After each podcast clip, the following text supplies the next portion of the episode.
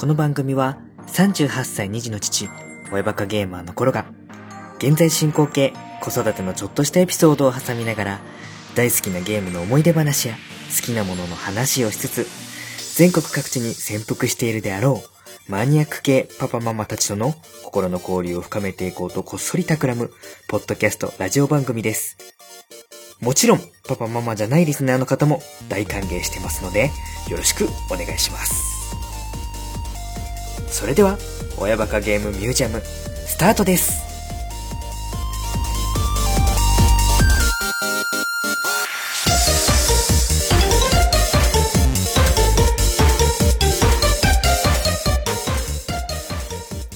はい、えー、久々の収録になりました。えー、親バカゲームミュージアム第44回。本日はですね、えー、まあ、前回も予告しておりました通り、久々の思い出ゲーム殿堂入りのコーナーのお話をしていきたいと思っております。はい。まあね、ちょっとまあメインのコーナーの、えー、始める前なんですけども、ちょっとだけね、えー、オープニングのトーク入れさせていただきたいと思いますけれども、えー、1月の20日に、えー、埼玉県の和光市にある、とある場所で、人生初のですね、私、E テレの超大好きな番組、えー、館長コロが超大好きな番組、子供たちも大好きな番組なんですけれども、ノージーのひらめき工房のですね、えー、スペシャルステージということで、まあ、公開収録ですね。えー、E テレの結構ね、有名な番組だと、いろいろね、お母さんと一緒とかですね、よくありますけれども、えーそちらの方に、えー実はですね、抽選で当たりまして、えー行ってまいりました。はい。で、えーまあ、親子ともども、目の前で、ノージーなんかとかですね、あとは、えーシナプーとかですね、えータノチーミーとかね、な何よりクラストおじさんが、えー生で見ることができまして、で、テレビ番組の中でね、使われているような、あの、楽曲も一緒に歌ったりね、えーもうできたんで、かなり大満足な内容の1時間ぐらいの、まあ、公開収録でした。で、えーその様子が、えーちょうどこの2月のですね、12だったかな？に、の朝の9時からですね、放送されまして、公開収録の時も、まあこの番組の様子は使われますんで、よかったら見てくださいみたいなアナウンスは入ってたんですけれども、試しに撮ってチェックしてみるかということで見てみましたら、で僕当日はね、えー赤いダウンジャケットを着て、割とわかりやすい感じだったんですけれども、映っておりました。しかも、えー客席の前から6列目ぐらいのシートに座ってたんで、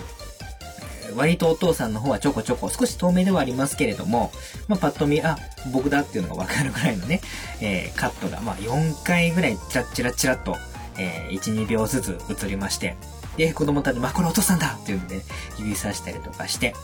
はい、で、やってました。で、うちの、えっ、と、お姉ちゃんもね、そのペーパー、ひらめきペーパーっていう、あの、工作の紙をね、折ってるところを、あの、近くでカメラ寄って、そ、撮ってたのがあったんで、もしかしたらこのシーン使われてるかなと思ったら、まさにドアップで、えー2秒、3秒くらいかな。手元からの壁の、えー折ってるところが、えーまあ、ちょうどマスクしてたんですけれどもね、映っておりまして、その横に、えーの妹のスーちゃんもね、ちゃんと映っておりまして、なんかまあ学校に翌日行ったら、ノージーのひらめき工房のやつに出てたでしょみたいなことを友達に言われたみたいでね、結構いい思い出になりました。はい。まあね、まさかまあ最初抽選だったんで当たるかどうかなんてわかんないですけどね、好きな番組だったし、埼玉だったらいけるのでね、まあ試しにハガキ送ってみようと思ったら、抽選通りましたっていうことで来た時はね、あの、すごくお父さんもガッツポーズ、小躍りしたいぐらいの感じだったんですけれどもね。はい。えーそれで家族みんなで楽しませていただきました。はい。まあ、あの、当日はね、いろいろ、あの、生のその、お芝居といいますかね、えー舞台やら、やってる雰囲気もそうですし、客席の階段の方にもね、ノージーとか、他のチームとか、その出てる演者の方もね、あの、近くまで出てきたりとかしてくれて、あの、子供たちも、これやりたい人みたいな感じで、もう必死で、すずちゃんなんかも、必死でピーンって、体ピーンってやって手伸ばして、当たりたい当たりたいみたいな感じだったんですけれどもね、残念ながら、あの、それには当てられることもなかったんですけどもね、まあ、相当数人数来てますしね、2回公演であったんで、残念ながら当たらなかったんですけれども、えーまあ帰りにね、あの物販コーナーでノージーの工作ブックみたいなのをそれぞれ買って、楽しかったっていうことでね、群馬の方に、キトに着くことになりました。はい。まあ、ちょっとね、家族の思い出ということで、えー、オープニングトークで紹介させていただきたいなと思いまして、えー、今回言わせていただきました。まあ、あの、事前にツイッターでちょっとね、話をしてたんで、その時見て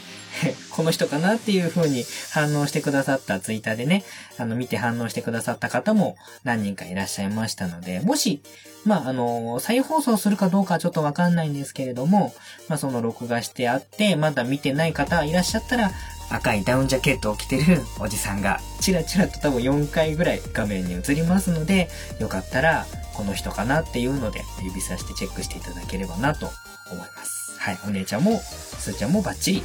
ておりました。いい思い出になりました。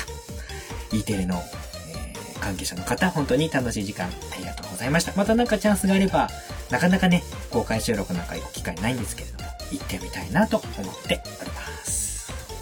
はい。えー、ということで、簡単にまあオープニング話させていただきまして、これからはちょっと本編の方、メインのね、えー、思い出ゲーム殿堂入りの方、話していきたいなと思います。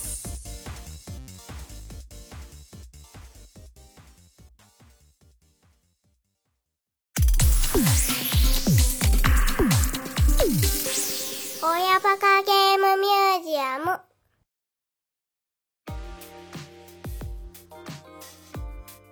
はい、えー、それでは、えー、今回の思い出ゲーム殿堂入り展示作品第13号になりますね。本日紹介させていただくゲームは、えー、2003年12月18日発売。プレイステーション2用とゲームキューブ用ソフト、海外ではね、ゲームボーイアドバンス版も出てるみたいなんですけど、日本ではプレイステ2とゲームキューブだけで出ております。えー、ウィンタースポーツゲームの名作と言っていいでしょう。SSX シリーズから SSX3 を今日は取り上げさせていただきます。こちらは、えー、開発は EA、エレクトニックアーツカナダ。で、販売はエレクトロニックアーツ EA さんですね。こちらから出ている、えー、ゲームになります。はい。割とね、えー、この EA っていうアメリカのまあ大手のゲーム販売会社なんですけど、かなりのあのメジャータイトルいっぱい出してます。まあ、特にまこのスポーツゲームなんかもね、ライセンスも取ってね、あの実名の選手なんかを出して、いろんなソフトを出してると思いますけれども、まあ、EA のあの有名どころのソフト、ざっと名前を挙げるだけでも、まあ皆さん知ってる知ってるっていう方は多いと思います。えー、まあバトルフィールドとかね、メダルオブオーナーとかですね、スターウォーズバトルフロントなんかは、まあ、FPS の有名どころのゲームだったりするので、まあ、そういったゲームが好きな方は一度はやったことがあるような対策ゲームになりますね。であとは、まあ、レースゲームなんかでいくと、ニードフォースピードシリーズなんかもこの EA から出てます。まあ、ちょっとシミュレーション寄りになってくると、ザ・シムズとかですね、えー、シムシティ系のシリーズも PC 版とかで出てたゲームの方がね、まあ、シムシティって言うと、あの、スーパーファミコンの、ニンテンドのね、あの、シムシティっていうのがパッと浮かぶ方も多いかもしれないんですけれども、まあ、シムシティ2000とか、えー、それ以降のシリーズとか、結構リアル寄りのシムシティに関しては、この EA から、メディから出ていたりします。はい。で、あとはまあ、スポーツゲームで言うと、えー、FIFA、ワールドサッカーのやつとか、マッテン、えー、NFL、これは、えー、アメフトになるのかな？あとはバスケットで言うと NBA エリート。で、あとはボクシングのファイトナイトシリーズなんかいろんなね、主にまあアメリカで人気のあるスポーツ、まあヨーロッパとかアメリカとかでも海外の有名な人気のあるスポーツは一通りこの EA から出てる。本当にもう世界的にも大手のメーカーだと思います。はい。でね、えっ、ー、と、まあそんな中で、まあそのスポーツ系の中でもですね、家自体にもいろんなブランドがあって、そのシリーズごとにそのブランド分けされてたりもあるんですけれども、まあ、この2000年ぐらいの時に出てた、えー、エクストリームスポーツ系ブランドっていうのでですね、えー、EA スポーツビッグっていう、えー、ブランドがありました。今はちょっと出てるかどうかわかんないんですけれども、まあ、えっ、ー、と、通常のスポーツよりもエクストリームなんで、まあ、ちょっと、あの、ストリート感のあるようなものを、主にこのジャンル、スポーツビッグっていうブランドにくくり分けして出してたんですけれども、まあ FIFA ストリートとか NBA ストリートとか NFL ストリートとかっていうですね、ちょっとまあ音楽とかファッションとか、あとちょっとあの、殴ったり蹴ったりするような その辺がエクストリームスポーツたるゆえんなんだと思うんですけれども、ちょっとラフな感じのスポーツ系を、え、取り上げた、え、そのスポーツビッグの中に、え、このウィンタースポーツゲーム、まあスノーボードとかスキーを使ったウィンタースポーツゲームになるんですけれども、ちょうどまあ今ね、ピョンチャンオリンピック、冬季オリンピックもやったりもするので、まあそれにも合わせてちょっとタイムリーかなと思いまして、この、えーウィンタースポーツゲーム SSX シリーズっていうのもちょっとね、紹介したいなと思っておりまして、今回取り上げさせていただきました。で、えーっとですね、まあ、SSX シリーズと言いましたので、過去に何作か出てるんですけれども、まあ、これは SSX3 ということなんで、シリーズ3作目になります。で、当時のキャッチコピーは、飛んだら飛ぶよということでね、最初の飛んだらは普通に漢字の飛んだらなんですけど、飛ぶっていうのはカタカナで飛ぶ。まあ、上がるとかね、ちょっと、それぐらい気持ちいいよとか、そういうハイテンションに上がっていくよっていう意味で、この飛ぶっていうカタカナのキャッチコピーが入ってますね。まあ、ただ、ちょっと日本では認知度低めのシリーズかもしれないなと思います。まあ、好きな人は多分一定数いるんだと思うんですけれども、今回ね、まあ、いろいろ事前に調べるときに、毎回、あの、思い出ゲームでエンドイルの情報を集めるんで、ググっていろいろ検索かけたりするんですけれども、明らかにね、ちょっと今までのソフトよりも、えー SSX3 っていうことで検索かけると、ちょっと出てくる情報量が少なかったんで、まあ、日本ではちょっとやっぱり認知度が低めのシリーズなのかななんて今更ながら思っております。あの、今はもうちょっと出てないんですけれども、まあ、プレステ3とかね、もう出てたシリーズではあるんで、もうちょっとね、日本でも認知度あってもいいかなって個人的には思ったりしてるゲームになります。で、この SSX に関してはメインはスノーボードになるんですけれども、そのトリックを決めるオリンピックのね、えー競技とかでもハーフパイプとかいろいろありますけれども、速さを競うレースっていうものがあったりとか、あとはトリックを決められたポイントで決めて、得点が多い方が勝ちとかっていうようなやつとかですね。あとはまあ、U 字型のコースをこう滑りながら、本当にオリンピックの競技とかでもあるハーフパイプみたいな、得点を競うようなものとかっていうので、まあ、ただ単にスノーボードっていうのでも、いろいろ競技がたくさんありまして、一応プレイヤーはそのまあ、総合的なツアーイベントみたいなのがやっている中に、えプレイヤーキャラ一人を選んで、要はまあ、だから総合的にね、ポイントを稼いでいって、ツアーでの優勝を目指していくっていうようなゲームになっております。なので、本当にいろいろこう遊びの幅があると言いますかね。えースピードを競う、ポイントを競う、あとかっこよさを競うとか、トリックの腕を競うとか、そういったのも込みだし、あとはフリーモードで自由に雪山を楽しむっていうこともできるような、あの、いろんな楽しみ方ができて、長く遊べる、おすすめのゲームでもありますのでね。え今日はまあ、限られた時間ではありますけれども、この日本的には認知度が低めの SSX シリーズの中でも、特に評価の高いこの SSX3 の魅力を、いつも通り、えー何個かに分けて、しっかりと話をしていきたいと思いますので、えーぜひまあこれを聞いた後に、やってみたいなと思って、中古ゲーム屋さんみたいなところでね、探していただける方がたくさん出るように、えー今回も熱く語っていきたいなと思います。えーそれではまあ、あの、早速言っていきましょう。SSX3 の魅力、えーその1です。当時2003年としてはですね、圧倒的なゲームのスケールが大きかったゲームになっています。はい。これがまあすごく魅力の一つではあるんですけれども、まああのー何がすごいかって言いますと、雪山一つをゲームの中に再現した、まあ箱庭ゲームの走りと言ってもいいのかもしれないですね。ま今ではね、そんなに珍しくないオープンワールド系のゲームってたくさん出てるんですけれども、当時のまあまだプレイステーション2とかゲームキューブとかの世界の中で限定的ではあるんですけれども、雪山一つをゲームの中に設定として取り込んで、で、えーそのまあ雪山を細かくこうコースとして、ここからここまでがこのコースとかっていうので区切って、えーステージ構成はしてあるんですけれども、まあ最終的にはね、えっ、と、それを全部クリアしていくと、山頂から、まあ、この山頂まではね、自家用ジェットみたいなのでグイーンと上がってって、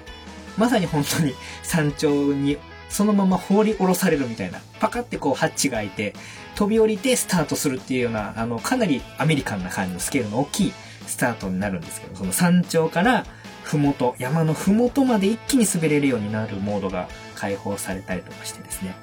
まあもちろん頂上からなんで、えー体感で多分3、40分ぐらい山頂からふもとまでかかるんですけれども、えー滑っていくとこともできるぐらいの、えースケールの大きなゲームになっています。多分この当時こんな雪山1個丸ごと、一滑り3、40分かかるようなものを再現したゲームっていうのは、2003年当時他にはなかったと思います。そういった意味でも僕はね、プレイして衝撃を受けたりしたんですけれども。で、まあその、3、40分以上かかる中でも、まあ、山頂の方は自然がまだまだ残っていて、荒々しい感じ、険しい自然の姿もある。ね、あのー、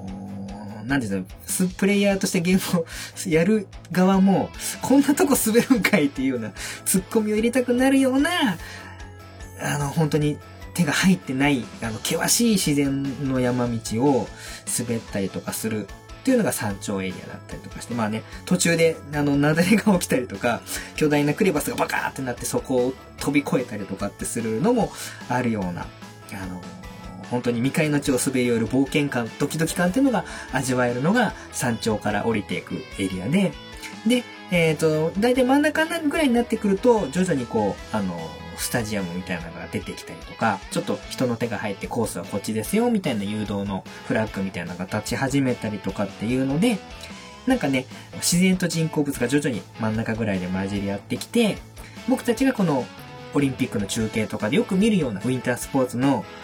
なんですかね、あの、自然とこの人の競技場とかが切り替わったりとかってするような、なんかあの、よく見るウィンタースポーツの独特の競技感っていうのが徐々にえ中腹エリアぐらいでは出てくると。で、この辺でね、やっぱりあの観客席とかがあって、そこでやっぱりね、ジャンプしてトリックを決めるところとかがあったりとかして、で、決めると、あの、花火がボーンって上がったりとか、でも照明がね、えー、照らされたりとかして、結構見た目派手な演出が多いんですけれども、徐々にこう人が出てきて、競技者として見せるプレイをこうやると反応が返ってくるみたいなところが出てくるのが中腹エリア。で、だんだん麓に行くと本当にもう人の手が入ってきて、途中でね、大きいスタジアムみたいな観客がこう待ってるようなところとかもあって、どんどんどんどんこう、観客が増えていくみたいな感じでね、えー、上から徐々に下に滑り降りるにつれて、山一つ分入ってるだけあります。で、細かくね、20のコースに分かれているものを一気に一つのまとめとして滑り降りるんで、このエリアごとにね、いろんな表情を見せてくれる雪山っていうのが、すごく楽しい。滑ってて楽しい。で、まあ3、40分滑る、この圧倒的なスケール感っていうのが、えー、今やってもね、かなりボリューム味わうことができるゲームだと思います。この箱庭ゲームとしての魅力っていうのがまず一番大きなポイントになってくるかなと思います。はい。そのエリアのところどころにね、中間地点みたいなところで、まあ、ロッジみたいなのがあるんですね。あの、この辺本当にお土産屋さんみたいな感じの、あの、わかりやすく言うとこう、高速のサービスエリア的な感じでですね、滑ってて、途中でそういうお店に寄って、えー、例えばまあ、ツアーで稼いだ賞金でアイテムとかですね、服だったりとか、アクセサリーだったりとか、ボードとかね、変えたりとか、髪型も変えたりもできますし、あとはまあ、技なんかもね、新たに購入したり、設定したりとかもできます。はい。なんかね、途中にそういうところが入ってきてくれるのが、本当にまさにこう雪山感みたいな感じ。散々さっきまで自然の険しいところを通ってきたんだけど、急にちょっと人がいる、お店とかがある、あの、木で組まれたようなロッジみたいなのがあって、そこでちょっと休んだりもすることができるっていうのもなんか、この SSX3 ならではの面白さだな。あの面白さっていうか、こう一息つける感じっていうのも、なんか雪山一つ丸ごと入ってる感っていうのが、あの、味わえたりもするのでね、いい感じだなと、個人的には思うポイントだったりもします。はい。まあ、えっ、ー、と、ちょっとそのカスタマイズの話が出たので、魅力その2についてもちょっとお話ししていきますけれども、地味だけど濃いキャラクターたち、豊富なカスタマイズということでね、えー、出てます。はい。ここからは、いじったりカスタマイズしたりするところの楽しさっていうことをちょっとね、えー、アピールしていきたいと思うんですけれども、え、一応ゲーム上ではね、10人以上ちょっとね、プレイヤーキャラクター、ツアーに参加するキャラクターっていうのがおります。で、その中からまあ一人を選んでプレイするんですけれども、えー、何なんですかね、この日本ゲームって割とこのキャラクターを押すのが、何でしょうか、風潮と言いますか、あの、国柄と言いますか、ね、どんなま格闘ゲームとか、いろんなゲームありますけども、やっぱりね、説明書を開くと、キャラクター紹介みたいなのって割と前の方にどんどんどんって出てくること多いと思うんですけれども、この SSX3 はですね、説明書を開いても、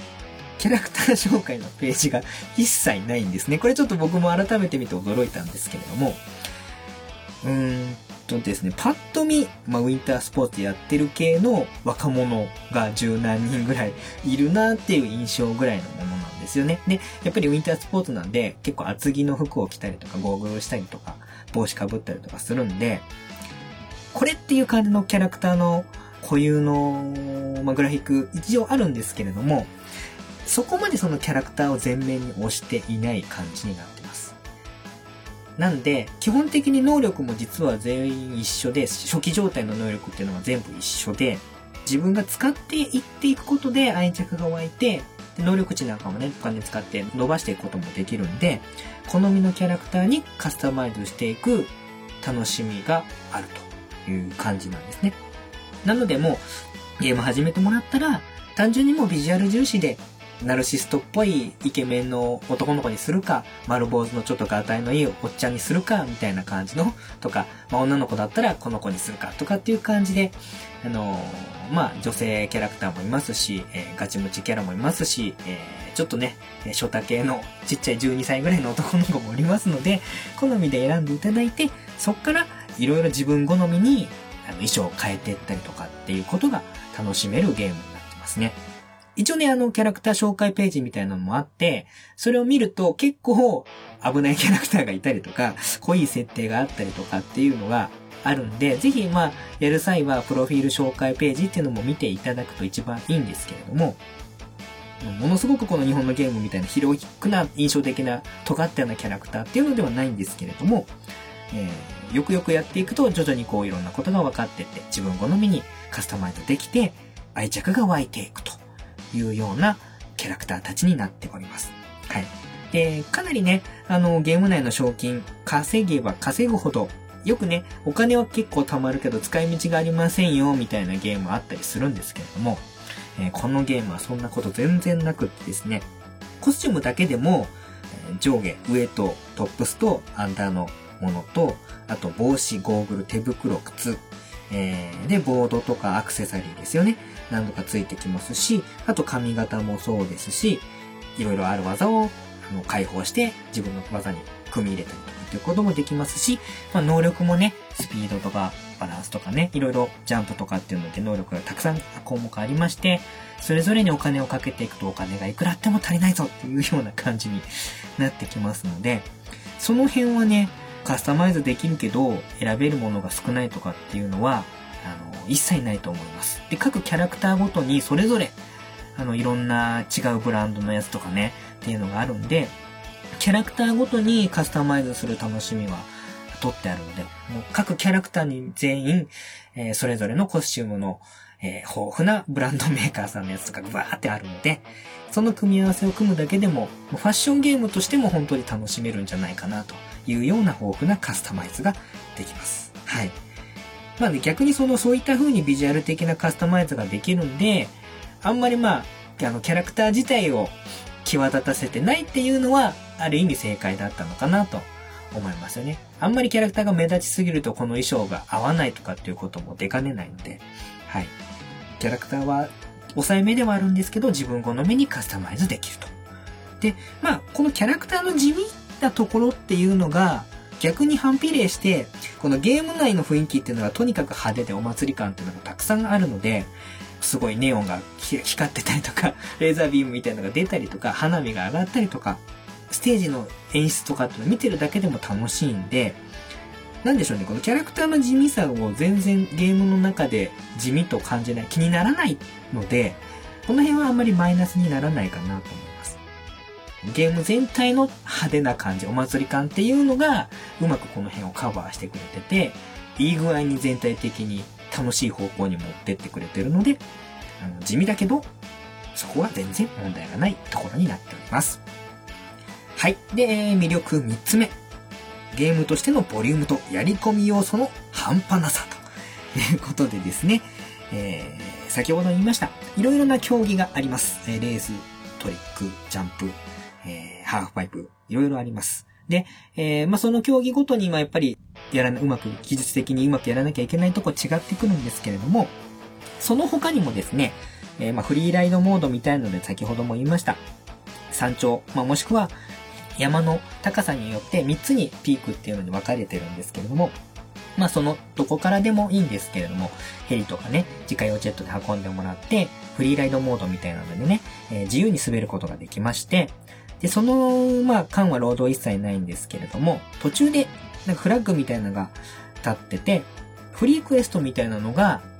たくさん山の至るところに あります。で、それを取ると、まあ、やるかやらないかは本当に自由なんですけれども、ゲーム、そのフリーライド途中でフリーミッションみたいなのがあって、それをこなすと、まあ、お金がもらえたり、まあ、そのクリアしましたよっていう証をこう、もらえたりっていうことになりまして、まあ、それこそそれを、まあ、あの、雪山の中、そのちっちゃいミッションフラッグみたいなのを探すのだけでも結構大変なんですけれども、まあ、その探す、あの、宝探し感も込みで、この膨大な量のフリークエストをやるっていうのも、正直ちょっと僕はもう諦めちゃったんですけれども、楽しめるこのやり込み要素の半端なさっていうところですね。この辺はまあやり込み重視派のゲームプレイヤーの方も満足していただけるぐらいのボリュームあると思います。あとはね、この楽しいところ、やり込み要素とかの部分でいくと、えー、雪山一つ丸ごと入ってるってことなんで、その、滑るコースっていうのがね、すごい自由度が高いんですね。一応決まったこのコースこんな感じですっていう案内もあるんですけれども、正直そこを無視して ジャンプで吹っ飛んで、えー、ショートカットし放題な感じのゲームになってるので、自分なりのこの滑るルートを探していくっていうのが、すごい楽しいです。まあそれをあの分かってからゲームを作ってる制作者の方もいろんなところにこっから先行けそうですよみたいなのをチラチラチラチラ見せてくれてるんでそこにうまく乗った時の、ハマった時の面白さ。で、そっからどんどんショートカットしていく時の爽快感とか、また新たにね、そっからまた別のショートカットを見つけたりとかっていうようなことも楽しくて、まあ全体的に言えるんですけど、その宝探し感とか、見つけた時の嬉しさ。で、それを滑っていって、えー、ジャンプでこう、バーンとこうショートカットする時の気持ちよさっていうのが、すごく普通のそのレースモードの中でもたくさんそれがあるんで、本当に自分が滑ってる、自分の意思で滑ってるっていうのがね、感じられるゲームになってます。あの、なんか細いレールみたいなところに乗って、こう、バランスを取りながら滑っていくようなグラインドっていうちょっと高等テクニックとかがあったりするんですけれども、これね、結構いろんなところ、看板の上とか あの、手すりの上とか、そういったところは、大体のところに、大体のところに乗れるんで、こんなところ乗るんかいみたいなところを滑っていくっていうルートもあったりとかしてですね、このグラインドとか大ジャンプとかを駆使していくと、びっくりするようなところもショートカットでいけて、ポイントも加算したりとかできるみたいな感じのね、のがすごく 楽しい、何でもありなお祭り感のあるゲームとしても、すごくいいゲームだなと。いい意味で、まあ、不真面目な感じの、楽しい感じの、えー、ゲームならではの感じの楽しさがありますね。あそこに飛び移れそうだけど、まさかなーと思ってるところにも、やってみるかっつってやったら、うわ乗れたとかっていうので こっから落ちたら絶対死ぬ高さぜみたいなところまで滑っていけたりとかもすると。はい。まあ、もちろんね、あの、プレイヤーに要求される技術のハードル、そういうとこ行くには技術のハードルっていうのは高いものが必要なんですけれども、ただでもね、操作自体はものすごく簡単で、すごい絶妙なバランスだと思います。あの簡単操作でトリックとか結構出せるんですけど、ただ、あの、高度なことをやろうとすると、ちゃんと考えてやらないといけない。ちゃんと事前に準備しておかないと、あの、いけないっていう、この絶妙な難易度感。で、後半になるとね、やっぱり、あの、の自分の上げられる能力値がカンスとしても、コンピューターとかの結構って手強い感じになっていくんで、単純にかっこいいこのトリックと決めて気持ちいいな、面白いなと思ってたら、だんだん次のこの、次のハードルへ挑戦したくなるような。あそこのちょっとショートカットやってみようかみたいなことを気軽にやってみたくなって、で、それをできることでさらに満足で次のやれなかったことをやってみようかみたいな感じのことがこう、いい具合に循環して回っていくゲームの設計になってるんで、うん、このまあ操作自体は簡単だけど、自分でこういろいろ工夫しながら、あの、ルートを開拓していったりとか、発見していくっていうのが、ゲームとしてのこの懐の広さ、ボリュームとかやり込み要素にも繋がってくる大きな、え魅力の3つ目になるんじゃないかなと思っています。えーこれが3つ目。で、あと最後に1つ。えー、4つ目ですね。これもかなり僕の中では、個人的にはこのゲームをまあ、神作品と言っていいでしょう。あの、そういうぐらいの位置づけに決定づけた一番の要因でもあるんですけれども、ゲームの中に流れるラジオ放送の存在と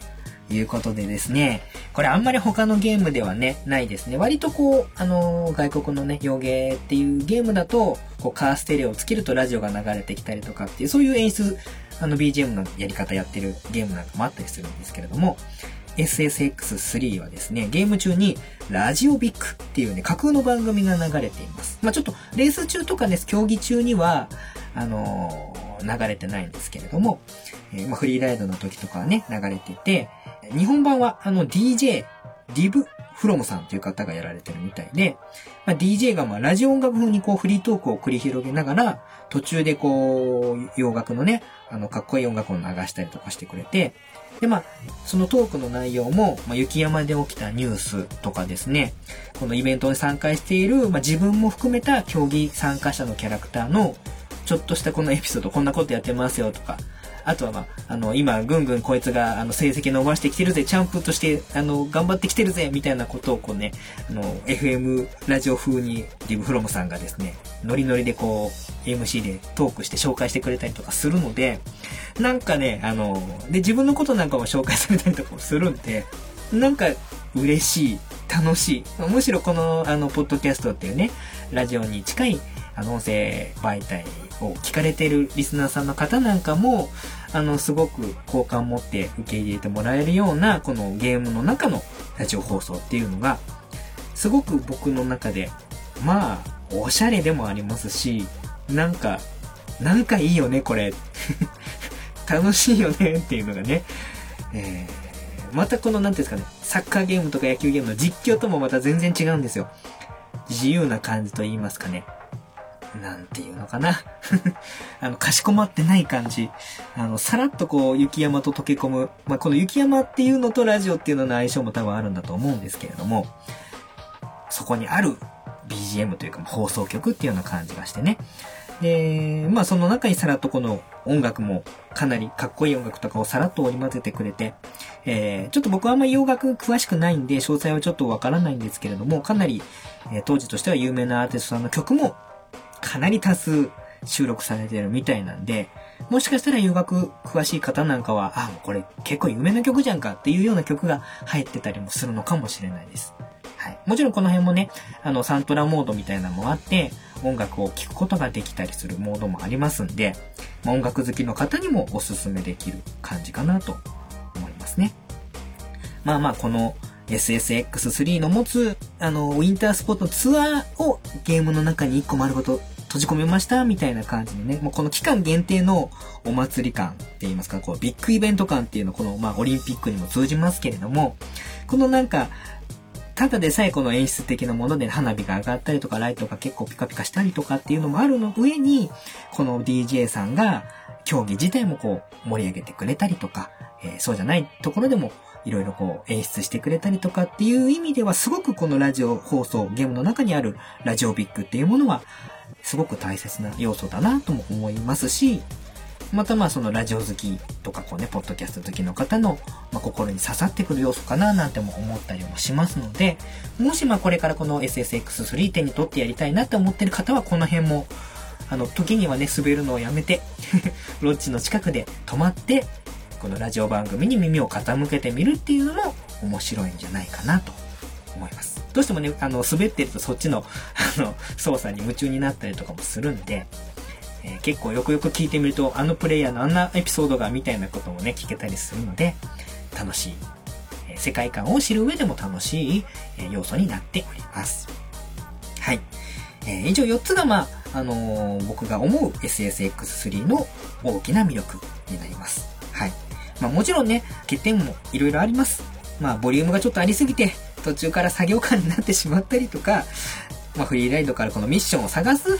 っていうのは、あの、好きな人は好きだけど、だんだんこう、どこにあるんだよっていうようにちょっと腹が立ってきたりとかもするような、あの、ちょっとめんどくさいような感じになってるのも事実です。ただまあ、そこを含めても楽しんでもらえるっていう方にはいいんですけれどもね。うんうん。まあちょっとめんどくさいところとか、飽きてしまいがちなところもあります。うん。それはもう、あの、僕自身も全てクリアできなかったので、えー、ね、え、大きいトリックのやつとレースを制覇して終わっちゃったっていう、あの、各キャラクター全部レースで制覇して終わっちゃったっていうこともあるんですけれどもね。はい。その辺はまあ、まあ、ゲームなので自分の好きな満足いくところまでやってやめるっていうんであれば、少なくともかけたお金は、あの、損にはならないんじゃないかなとは思う内容のゲームにはなりますよね。はい。で、まあ、あのー、僕個人としては、この SSX を知ったのは、当時の、あの、よく見ていた PlayStation 2のゲームのレビューサイトですね。で、その中で、スポーツゲーム、あんまり僕はあんまりスポーツゲームしなかったんですけれども、まあ、すごく高評価をしてて、で、そこで初めて SSX を知り、で、あの、3作目だったんですけれども、3を購入したと。で、やってみたらもうこう瞬間風速的に数ヶ月間もう本当にひたすらこの SSX3 だけをプレイして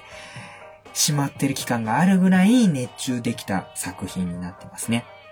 スポーツゲームの楽しさっていうのをこのゲームで知って、それ以降 EA のこのスポーツビッグのブランドっていうのをひたすらこう買い漁ることになった要因にもなった。なんですかね。あの、また違うジャンルのゲームの魅力に気づかせてくれた偉大な一個、僕にとっての偉大な一作っていうことでもありますんで、まあ、僕の中ではウィンタースポーツゲームの傑作であり、ゲームってこんなに楽しいんだっていうことを本当に実感させてくれた楽しいお祭りゲームウィンタースポーツお祭りゲームだったと思いますので、ぜひぜひこれもやったことない方はやっていただきたいなと思います。まあシリーズね何作も出てるんですけれど、その中でも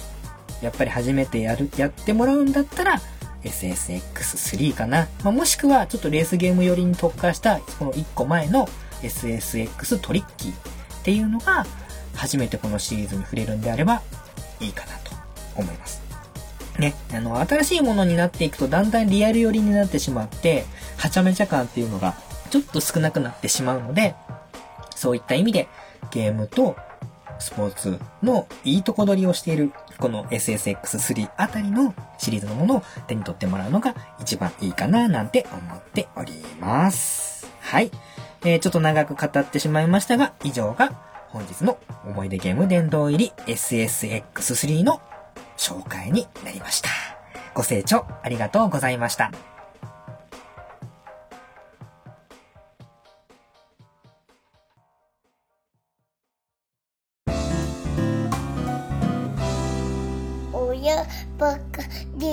ミュージアム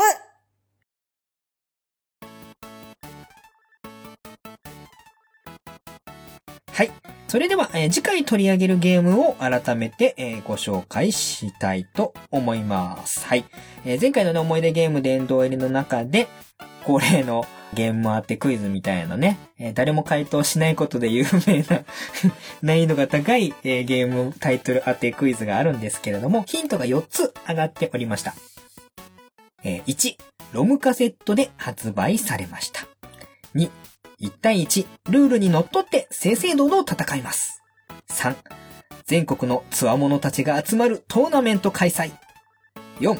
最終的には審判なんかクソくらえはい。この4つのヒントでわかる人がいたら、それはもう相当な方なんですけど、えー、まあね、メッセージすら来なかったので、えー、まあ、相当な難しさなんでしょう。はい。えー、回答者がいらっしゃいませんでしたので、えー、ここで答え合わせさせていただきます。次回の思い出ゲーム殿堂入りで取り上げるのは、1994年6月28日、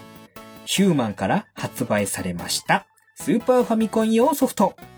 テコンドーを取り上げます。えー、テコンドーなんだそれっていうリスナーさんの声がね、聞こえてきそうですけれども、そもそもこのテコンドーっていうゲームを知っている人がどれぐらいいるのか。っていう感じなんですけれども、えー、まあ、ね、今回、えー、ウィンタースポーツゲームということで、つながりでね、スポーツ関係のゲームをちょっと紹介しようかなということで、このスーパーファミコンで出た。まあね、あのヒューマンさんが出すんで、ファイプロとかでね、あの有名なヒューマンさんが出すぐらいなんで、地味だけど、一見地味だけど奥深い、えー、テコンドー。地味だけど奥深い中にぶっ飛んだ要素が入ってくるっていう、まあ、ある意味改作ですね。はい。えー、怪しい作なのか、まあ、爽快の改作なのか。でもちょっとまあ、両方も取れるんですけれども、えー、テコンドーを取り上げたいと思います。まあ、ロムカセットっていうのはスーパーファミコンのことですね。で、えー、テコンドーっていう競技自体はま1対1で戦う格闘技なので、正々堂々。で、全国のツアー者たちが集まるトーナメントっていうのはまあ、日本国内トーナメントとまあ、世界大会みたいなトーナメントがストーリーモードの軸になってくるから。で、最終的には審判なんかクソくらいっていうのは、これはまあちょっと次回の思い出ゲーム殿堂入りで喋りたいところではあるので、まあその辺はわかる人だけニヤニヤしていてほしいというような感じになっております。以上のまあヒントのところからの、えー、答えを推測していただければ えー、えー、テコンドーに、えー、結びつく方がほとんどいなかったんですけれども、まあ、あの、僕の中では、えー、答えがテコンドーということになりますので、え次回の思い出ゲーム殿堂入りは、この、まあ、今までにも増して、ドマイナーなゲーム、テコンドーを取り上げたいと思います。はい。で、えー、ここまで来て、恒例の、その、次の次の思い出ゲーム殿堂入りで取り上げる、えー、ソフト当てクイズ参加者いないかもしれないけれども、もちょっとやっていきます。え今回もヒントを4つ紹介させていただきます。今回はね、かなりちょっとね、前回が難しすぎたかなと反省しまして、少しちょっと頑張ったヒントを出そうかなと思っております。はい。この辺ね、さじ加減難しいんですけれども、はい。えー、じゃあ寄っていきましょう。はい。えー、まずヒント1つ目。1996年。もう今回年まで出しちゃいます。1996年 CD-ROM で発売されたソフトです。ヒント二つ目。シンプルなお顔の二人組が活躍します。三つ目。ひらがな多めの世界観。四つ目。今回はいつもと違うことに挑戦してみました。という4つですね。はい。こちらの4つがヒントになるゲームタイトルを次の次に紹介したいと思います。はい。もし、えっ、ー、と、その次の次の思い出ゲームでエンド入りまでに、このゲームはこれだろうっていうのが分かった人は、Twitter とかね、DM、Twitter の DM とか、あとは Gmail とかですね、使って、えー、答えを表明していただければ、当たってれば、当たりですよっていうことで何かしら反応を示したいと思いますので、えー、よかったら、もうこれは本当に あの、趣味企画みたいなものなので、えー、毎回答えが出ないことがね、もう基本になってますんで、分かった方はそういう風にやっていただけると、ただただ館長が楽しいというだけになりますので、よかったら挑戦してみてください。はい。えー、以上、ちょっと長くなりましたけれども、思い出ゲーム殿堂入りのコーナーでした。ご清聴ありがとうございました。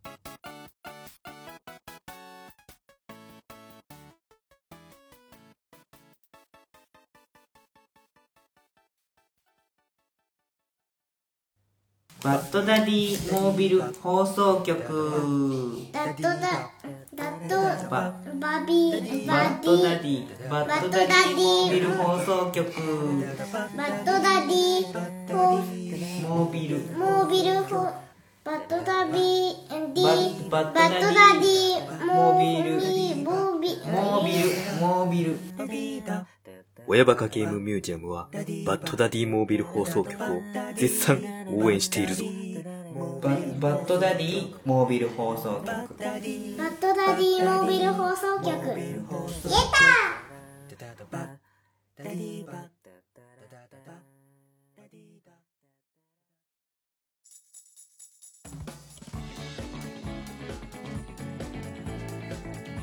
はい、えー、エンディングになります。はい。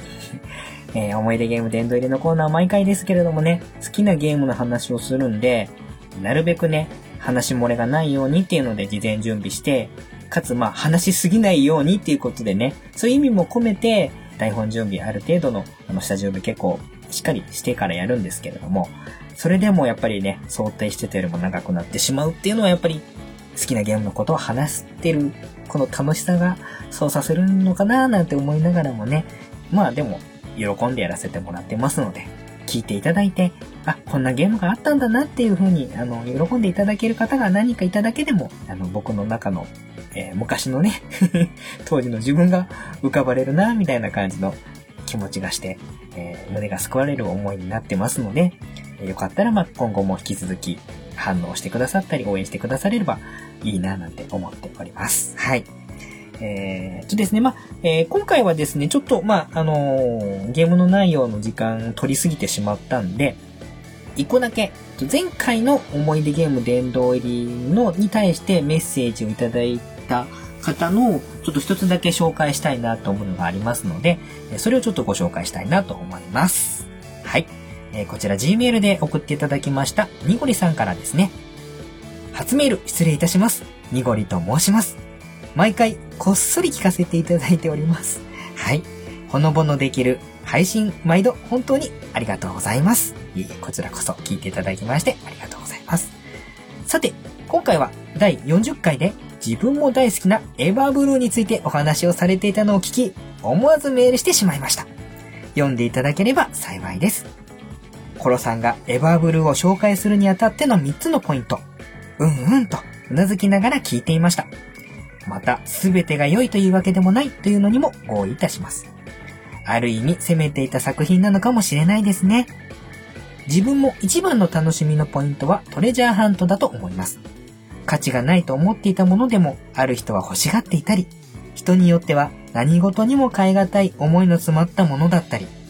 一喜一憂するのがまさに冒険。一攫千金を夢見ていても、なかなか一石二鳥とはいかない。このバランスが織りなすドラマと読み物に近い形で見せられるストーリー、たまらないです。プレイステーション2アーカイブスにはまだ登場していないですが、いつの日か、1と2両方並んでほしいですね。もっと欲張ると、昨今のオープンワールド形式で広大な海を探索したいです。が、無理ですかね。かっこ笑い。思い出のゲーム、祝、殿堂入り。これからもどんなゲームの話が飛び出してくるのか、ワクワクしながら聞いていたいと思います。長文乱文大変失礼いたしました。それでは、PS 以下個人的な思い出です。鑑定費用が足りなくて無駄に海をさまよう。レースで勝てず新しいフィンにしたらあっさり買って肩透かしを食らう。初めてのマップで迷子になってむちゃくちゃ焦る。えオークション品コンプリートに死に物狂いになる。グランドピアノを持ち帰って思わずガッツポーズ。はい、これどれもわかりますね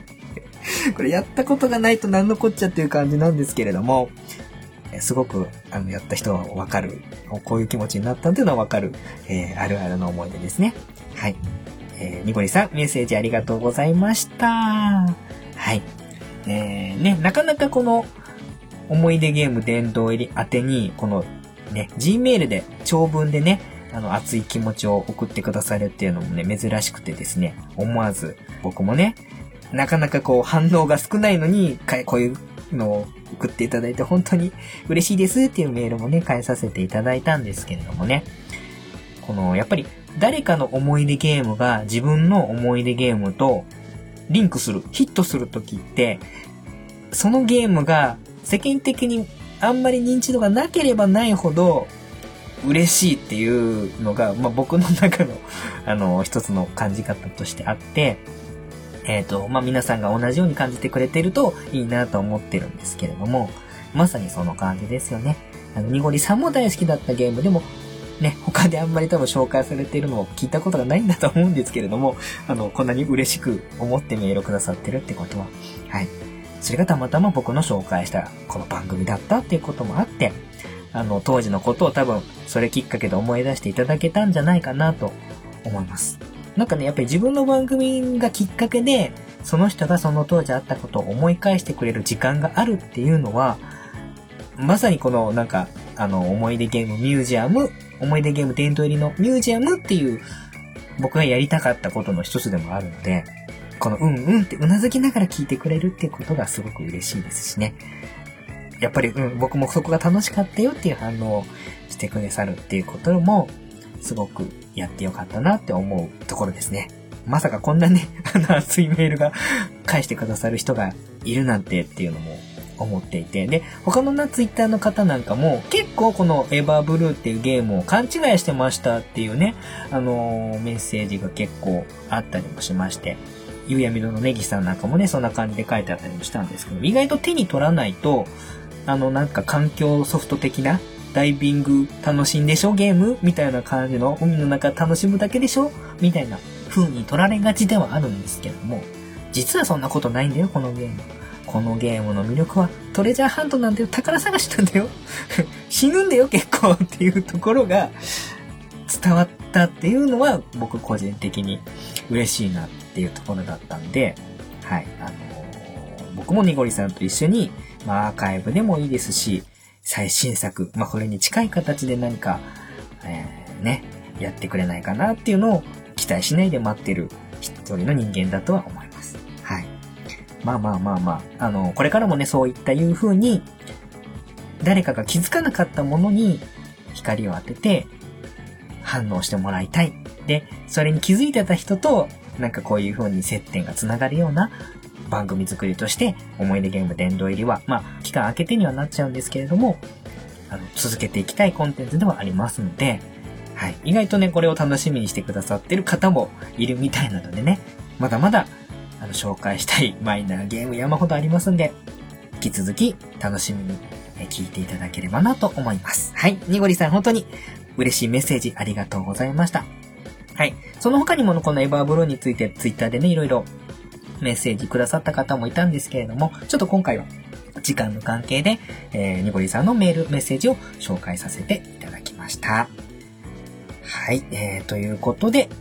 え親バカゲームミュージアム第44回の配信もそろそろお開きにしたいと思います。えー本日お送りさせていただきましたのは、親バカゲームミュージアム館長のコロでした。それではまた次回お会いしましょう。失礼します。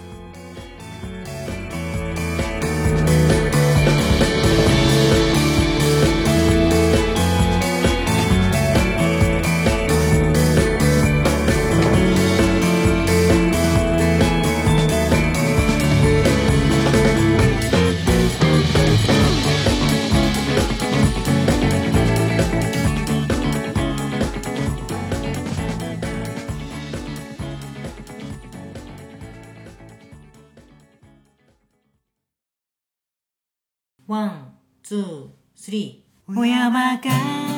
親バカゲームミュージアムでは皆様からの感想メッセージを随時募集しております。メールアドレスは親バカゲームアットマーク gmail.com oyabakagame アットマーク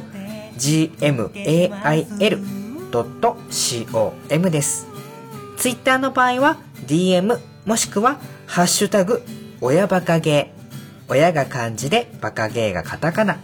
こちらをつけてつぶやいていただければ館長宛てにメッセージが届くようになっております。いただいたメッセージの中からエンディングの方で何つかピックアップして読ませていただくようになりますのでよろしくお願いいたします。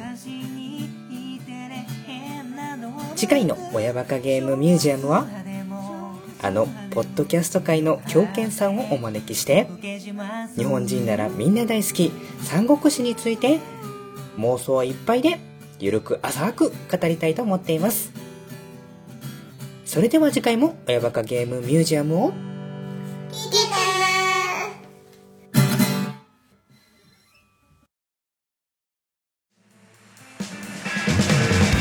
ジャンルもスタイルも年齢も距離も超えて。さまざまな音楽がステージ上で交差する。イマジナリーミュージックフェス音亀フェス2017クロス。音亀フェスは音楽好きによるネット上で行われる本気のミュージックフェス